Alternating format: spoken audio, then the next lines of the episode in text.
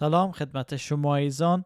خوش آمدن به پادکست های خبر خوش از کلیسای مجده نیکو. سپاسگزار هستیم به خاطر پیام ها، تماس ها و کامنت های شما ایزان و دعا می‌کنیم که شما ادامه بدین به پیام دادن با ما و وارد مکالمه شدن با ما. البته خیلی وقتا مکالمات ما باعث بحث های میشه که نباید بشه. بهتر از است که هدف تمرکز کنیم یا هدف خود متمرکز بسازیم روی کلام خداوند و خود خداوند. و از شما می‌خوایم که ما رو در صفحه های فیسبوک ما دنبال کنین ما رو لایک کنین و از او طریق با ما پیام بدین و همچنین از طریق واتساپ سیگنال و تلگرام می‌تونین با ما همواره به تماس باشین.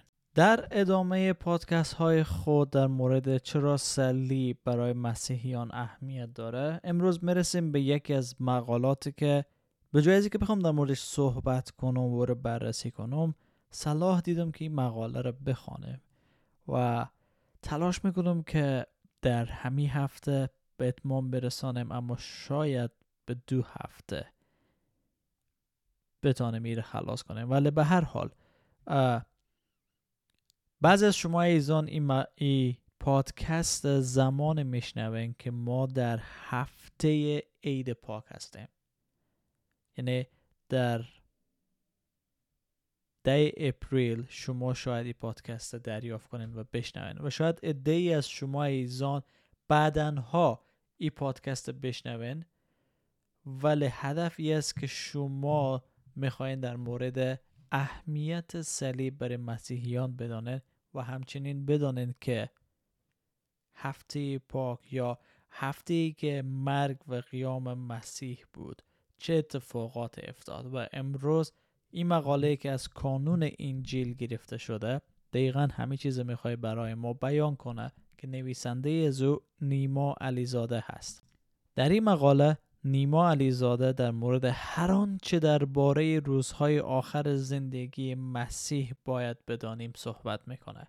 البته در مقدمه در مورد لند یا اناباد صحبت می‌کنه که موضوع چهل روز پیش از مرگ و قیام مسیح هست. که اکثر مسیحیان او را تجلیل می‌کنن و زمان می‌دانن که باید توبه کنن از یک عادت بد بگذرن بلکه اجرای دینی یا مذهبی نداره ولی خیلی او را به یک عادت تبدیل کردن که کاملا اشتباه می‌تونه باشه اگر ما به افراد بریم. اما می‌تونه مفیدم باشه انابات یا مو چهل روز پیش از عید پاک که ما عادتهای خود دور بگذاریم و به حضور خدا بیایم و توبه کنیم. البته خیلی با آشنایی نداریم خیلی که اگه آشنایی داریم شاید بخوایم به افراد بریم. اما هدف هدف اصلی ما امروز در مورد هفته آخر زندگی عیسی مسیح هسته که از چهارشنبه خاکستری شروع میشه و نیما علی زاده چهارشنبه خاکستری و بعد یک شنبه نخل دوشنبه سه شنبه و یک هفته زندگی عیسی مسیح برای ما شهر میده که چه اتفاقات افتاد و سلا دیدم که با هم بخوانیم. یک شنبه نخل. یک شنبه نخل که موضوع اصلی مقاله هست باید در موردش بگوییم که عیسی مسیح در پایان خدمت زمینی خود به اورشلیم برمیگرده. جایی که قربانگاه او بود. مسیح می‌دانست که باید برای گناه بشر جان خود را بدهد. او اساسا برای این مرگ به زمین آمده بود. در مرقس فصل ده آیه 45 می‌خوانه. چون پسر انسان نیامده است تا خدمت شود بلکه تا به دیگران خدمت کند و جان خود را در راه بسیاری فدا سازد. شاگردان مسیح طبق درخواست از او کر اولاغ را فراهم می‌کنند تا مسیح سوار بر او وارد اورشلیم بشه. چیزی که زکریای نبی پیشگویی می‌کنه در زکریا 9 آیه 9 ای مردم سیهون شادی کنید. ای اهالی اورشلیم از خوشی فریاد برآورید. زیرا پادشاه شما با پیروزی و با فروتنی سوار بر کر اولاغی نزد شما خواهد آمد و در فرهنگ یهود و دنیای شرق باستان پادشاه در زمان صلح سوار بر اولاغ شده وارد شهر می شد و برعکس زمانی که می‌خواستند به خاطر جنگ وارد شهر بشن بر اسب سوار می‌شدن. همچنین پادشاه که از جنگ با پیروزی وارد شهر می‌شد به جای اولاغ سوار بر اسب سفیدی بود که نشانه پیروزی او پادشاه بود. در این زمان که عیسی مسیح وارد اورشلیم شد او آمده بود که با صلح و فیض وارد اورشلیم میشه. اما مطابق مکاشفه فصل 19 آیه 11 زمان خواهد آمد که عیسی مسیح با اسب وارد میشه که میایه بر ما داوری کنه. آنگاه آسمان را گشوده دیدم. اسبی سفیدی در آنجا بود که نام سوارش امین و راست بود. او با عدالت داوری و جنگ می کند و عیسی مسیح به عنوان فاتح و داور برای داوری دنیا می آید. و زمانی که او وارد از اورشلیم میشه مردم ها لباس های خود پیش روی از او میمانند شاخه های نخل زیر پای عیسی مسیح می‌گذارند که به نشانه پیروزی از او بود به نشانه وارد شدن پادشاه به شهر خودش بود که در دوم پادشاهان فصل 9 آیه 13 می‌تونیم این عمل ببینیم. آنها با عجله ردای خود را درآوردند و روی پله ها پهن کردند و شیپور نواختند و با فریاد گفتند یهو پادشاه است. و این عمل در فرهنگ از اونا رواج بود که زیر پای پادشاه لباس های خود بندازند. و جمعیت درک کرده بودند که مسیح شاهانه داره وارد اورشلیم میشه و خیلی از مردم فریاد می‌زدن و با صدای بلند می‌گفتند هوشیانا پسر داوود مبارک باد کسی که به اسم خداوند میآید. هوشیانا در علای الین که تکرار دقیقا از مزمور 108 آیه 25 و 26 است و هوشیانا به معنی نجات دهنده است. نجات دهنده ای که طبق پیشگویی ها از نسل داوود می آید و اشاره داره به عیسی مسیح. این لقب عیسی تاییدی بر مسیح بودن او بود. و جمعیت این موضوع رو درک کرده بودند که عیسی همو پادشاه همو مسیح الهی است. اما همین ای که فعلا فریاد می‌زنن هوشیانا مسیح خدا متبارک باد. بعدا در روزی که صلیب مصلوب میشه با صدای بلند میگن مصلوبش کن مصلوبش کن. و دلیل این تغییر نظر و دلیل این موضوع ای بود که اونا فکر می‌کردن مسیح میایه که امپراتوری روم در هم بشکنه و مقام و قدرت از دست رفته اسرائیل به آنها برگردانه. همچنان دنبال ملکوت زمینی بودند در حالی که مسیح برای آماده کردن راهی بود تا آنها به ملکوت آسمانی راه پیدا کنند مسیح در این زمان پر از فیضه که برای نجات روحانی اینها روی صلیب میره. اما خبر بدی که باید به اینا گفت ای هست که مسیحی که اونا منتظرش بودن مسیح پادشاه و فاتح از او خبری نبود. چون او داور او مسیح و او فاتح در آمدن دومش آشکار میشه. فعلا آمده بود ما را نجات بده. چون احتیاج همه ما اول نجات از مرگ روحانی است نه نجات از سیاست و فرهنگ و حاکم. نکته ای که باید به او توجه کنیم این است که یهودیان اورشلیم دلیل اصلی حضور مسیح را ندیدن. با تمام تعالیم و گفته ها و پیشگویی های عهد عتیق در مورد شخص مسیح باز هم آنها متوجه نشدند که مسیح برای نجات گناهان آنها آمده است نه برای برقراری ملکوت زمینی. زیرا پادشاهی مسیح از این دنیا نیه بلکه در آسمانه. در یوحنا فصل 18 آیه 36 می‌خوانیم این موضوعه یوحنا فصل 8 آیه 36 عیسی پاسخ داد پادشاهی من متعلق به این جهان نیست. اگر پادشاهی من به این جهان تعلق می داشت پیروان من می جنگیدن تا من به یهودیان تسلیم نشوم. ولی پادشاهی من پادشاهی دنیوی نیست. در روز یکشنبه نخل می بینیم که مسیح با شاگردان خود وارد اورشلیم شد و در شب یکشنبه نخل به بیت انیا چهار کیلومتری شرق اورشلیم جایی که محل ایلیازر و خواهرایش بود رفت. و حالا مرسیم به دوشنبه.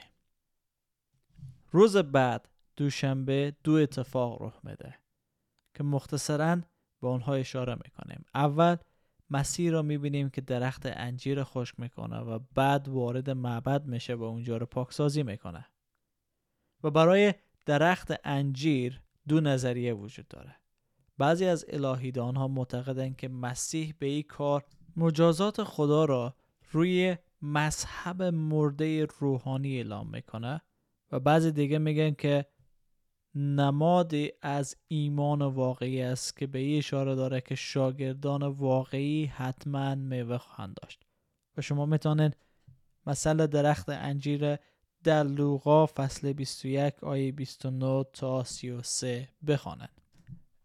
رخداد دوم در مورد معبد است که اتفاق در مسیر به معبد رخ میده و در معبد مسیح شاهد ای است که اسرائیلی که باید میوه می داشت کار خانه خدا را انجام می‌دادند و در پرستش می بودند معبد تبدیل به بازار کرده بودند و به مذهبی مرده تبدیل شدند. به نظر نیما علیزاده معتقد است که درخت انجیر نمونه از ایمان مرده یا مذهبی مرده اسرائیل بود که عیسی مسیح داشت نشان می‌داد.